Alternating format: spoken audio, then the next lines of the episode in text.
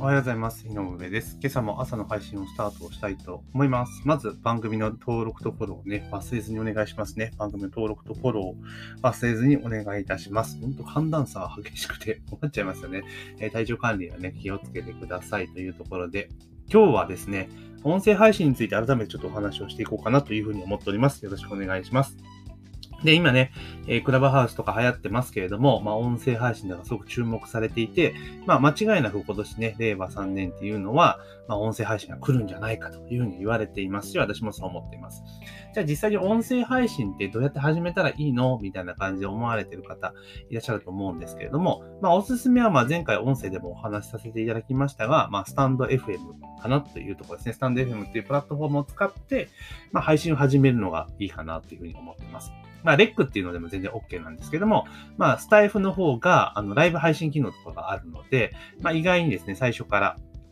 結構いい感じで配信ができるかなというふうに私は捉えています。で、なぜスタイフがいいのかっていうと、まあ、先ほど言った通りライブ配信機能があるってことはもちろんなんですが、アクティブなユーザーが結構多いんですよね。アクティブなユーザーが非常に多いというところがあるので、あの、配信当初からですね、いいねがついたりとか、あとフォローしてくれたりとかっていうので、まあ、リスナーがいる感をがね、あるんですよ。で、あの、音声配信で言えばね、まあ、老舗はポッドキャストなんですけれども、もちろんポッドキャストも、えー、配信していけばリスナー増えていくんですけれども、なかなかね、聞かれている感っていうところがね、なかなかないんですよね。うん、だから最初の頃、特にあの、音声配信始めたての頃っていうのは、その、聞かれてる感っていうところは結構実は重要で、それがあるかなしかによってモチベーションの維持ってだいぶ変わってくるんですよね。やはり聞かれてる感がある方が、モチベーションを維持しやすいですし、音声配信続けやすくなったりするんですよね。なので、そういった意味では、あの、音声配信を始めるのであれば、まずはスタンド FM、要はアクティブなユーザーが多い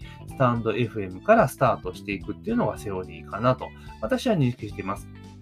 で、本当スタンド FM って本当簡単にスマホ1台、まあ、スマホ専用のアプリなので、え、スマホ1台で収録して配信することができます。で編集もスマホでできますし、え、BGM をね、勝手につけたり、あの、つけたりできます。まあ、フリーの音源を使って、まあ、つけたりすることができるので、結構ね、本格的な音源って実は作ることができたりするんですよね。なので、まあ、音声配信とか言うとね、あの、普通に音声、収録した音声だけを、まあ、配信するイメージがあるんですけども、まあ、今、アプリとかね、で、標準実装されている機能を使えば、まあ、普通に BGM とかつけることができますよというところになってます。だから、結構気軽にですね、えー、結構本格的な、まあ、ラジオ番組みたいなのを作ることがもうできるようになっているんですよね。なので、まあ、音声配信ね、えー、まあ、何を話そうっていう前に何を使って配信するかっていうところでいくと、まあ、スタンド FM っていうものを使ってですね、まあ、始めるのが、ま、結構おすすめかなというところでございます。で、それでスタンド F、じゃあずっとスタンド FM でいいかって言ったらそうでもなくて、ある程度配信に慣れてきたら、まあ配信に慣れてきてね、例えば、まあ、週3回で配信できるようになりましたよとか、それこそ毎日配信できるようになりましたよっていうところ、コツをつかんでね、そこまでいけるようになったらですね、えー、次のステップに私は進むべきかなというふうに思ってます。もちろんスタンド FM でそのままね、やってってもいいんですけれども、まあ、さらにですね、リスナーを増やして、まあ、音声を使ってですね、まあ、あなた自身のファンを増やしたりとか、え、新規のお客さんを獲得したいとか、まあ、そういうことを考えていくとですね、やっぱスタンド FM だとちょっと限界が来るんですね。もちろんスタンド FM をやめるってわけじゃないですけれども、え、ちょっと配信の仕方をね、工夫する必要が実は出てくるんですよ。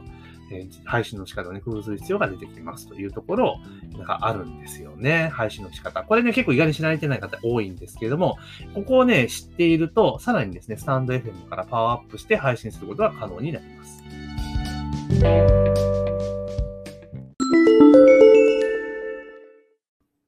はい、ここでですね、お知らせが、え、2つあります。1つはですね、え、この音声配信系の情報をですね、え、LINE でね、えお届けすることをね、しまして、新しく LINE のアカウントを、え作りました。概要欄にですね、LINE のお友達追加リンクがありますので、ぜひね、そちらの方に登録をしておいてください。で、そちらでですね、え音声配信にするにはどうやったらいいのかっていうことをね、今後どんどんどんどん、あの、音声配信に関連した情報を特化して、えお話をしていきますので、えぜひですね、そちらの方の LINE の方にご登録をお願いします。で、2つ目はですね、ですねえ音声配信の勉強会っていうのをスタ、えっ、ー、と、ストア化でやっております。で、実際そこのね、え講座の中でワークをして、実際にご自身の番組を、え、講座の中で、え、作ってしまうというね、え、番組ですね。その中で実際配信もしていただきますので、まあ、実施型の講座になります。ですから、音声配信に興味がある方はですね、えー、ぜひね、そのスターパの、え、私の、え、ミンメディア講座ですね、ラジオ配信勉強会というのをやってますので、まあ、そちらの方でご参加いただけたらなというふうに思っております。え、そちらの方のね、え、説明、え、詳細も概要欄に貼っておきますので、ぜひそちらのリンクからジャンプしてですね、え、チェックしていただけたらというふうに思っております。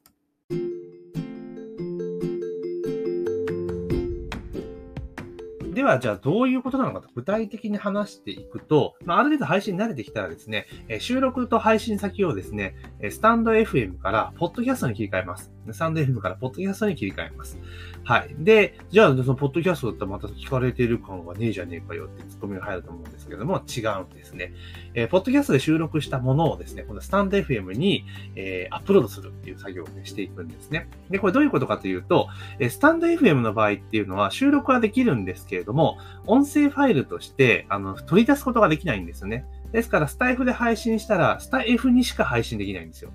うん。なんか分かったような分からなかったような感じなんですけど、だからスタイフだけで活動していくぞって言えば別にそれでもいいんですけれども、まあ、せっかく音源で収録しているわけだから、まあ、いろいろ使えた方がいいじゃないですか。で、一方、ポッドキャストの場合っていうのは、まあ、ポッドキャストの同じようにね、スタイフのように、えー、アンカーというアプリを使えば、スマートフォンで収録できますし、編集もできるし、BGM 足すこともできます。で、配信することができるんですけれども、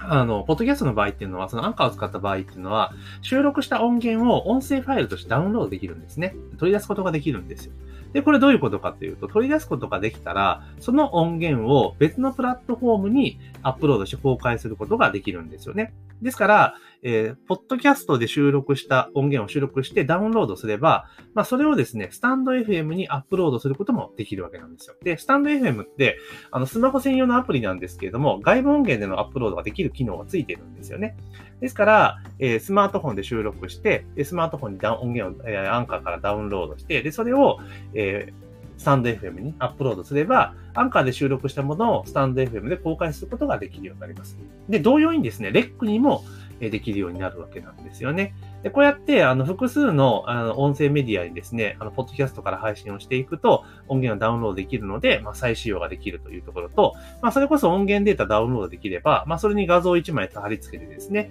えー、動画データに切り替えてしまえば、まあ、YouTube とかでも、まあ、公開することができるというところなんですよね。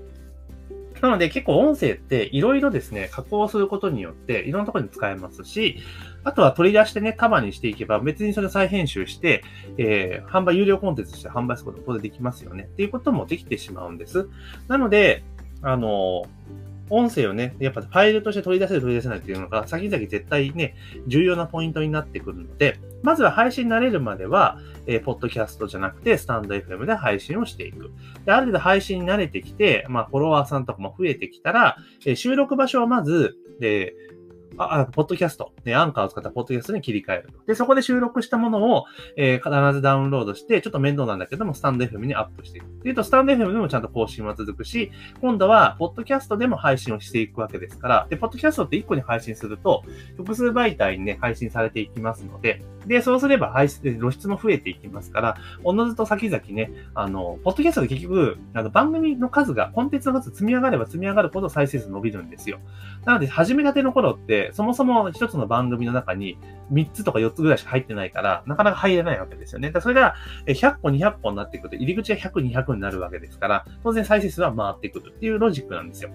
だけど、初めの頃って当然ね、配信モチベーションを維持するってことを考えれば、要は反応が全然感じられないってことを考えるとなかなかやっぱしんどいんですね。そこを、最初の立ち上がりの部分を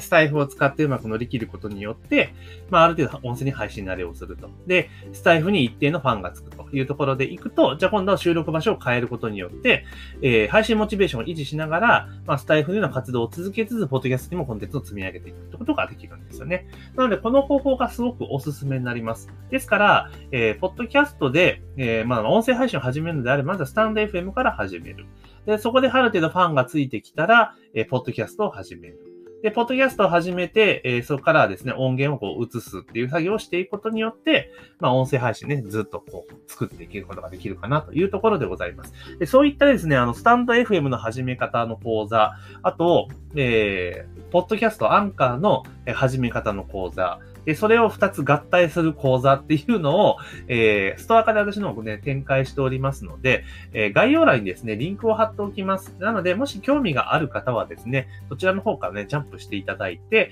えー、講座を確認していただけるといいんじゃないかなというふうに思っております。だから今日はですね、この今後来る音声配信ね、えそれを始めるのには、まずはスタンド FM がいいですよというところでお話をさせていただいて、で慣れてきたら今度はポッドキャストで、えー、アップしましょうと。ポッドキャストに、えー、移行しましょうと。ただ、単純に移行するじゃなくて、スタンド F と連携させることがとても重要ですよというお話をさせていただきました。だからぜひね、音声配信今年暑いですから始めていただけたらなというふうに思っております。えー、ぜひね、番組の登録とフォローね、忘れずにお願いします。番組の登録とフォロー忘れずにお願いしますというところで、えー、あ、あとスタイフと聞いてくださってる方はですね、フォローしていただいたらフォローバックしますので、えー、ぜひね、フォローお願いしますというところで、本日の朝の配信は以上とさせていただきます。